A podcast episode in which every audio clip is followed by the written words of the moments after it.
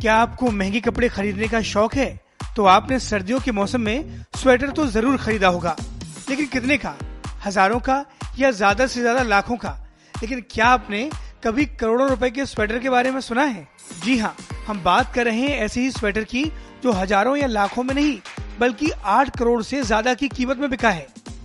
दरअसल हाल ही में अमेरिका के न्यूयॉर्क में एक लाल रंग के स्वेटर की नीलामी की गई, जो कि 8 करोड़ 24 लाख रुपए में हुई।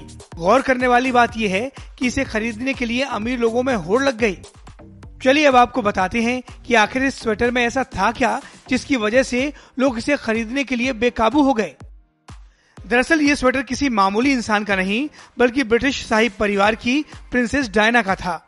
जानकारी के मुताबिक 1981 में प्रिंस चार्ल्स के पोलो मैच में डायना ने यह स्वेटर पहना था।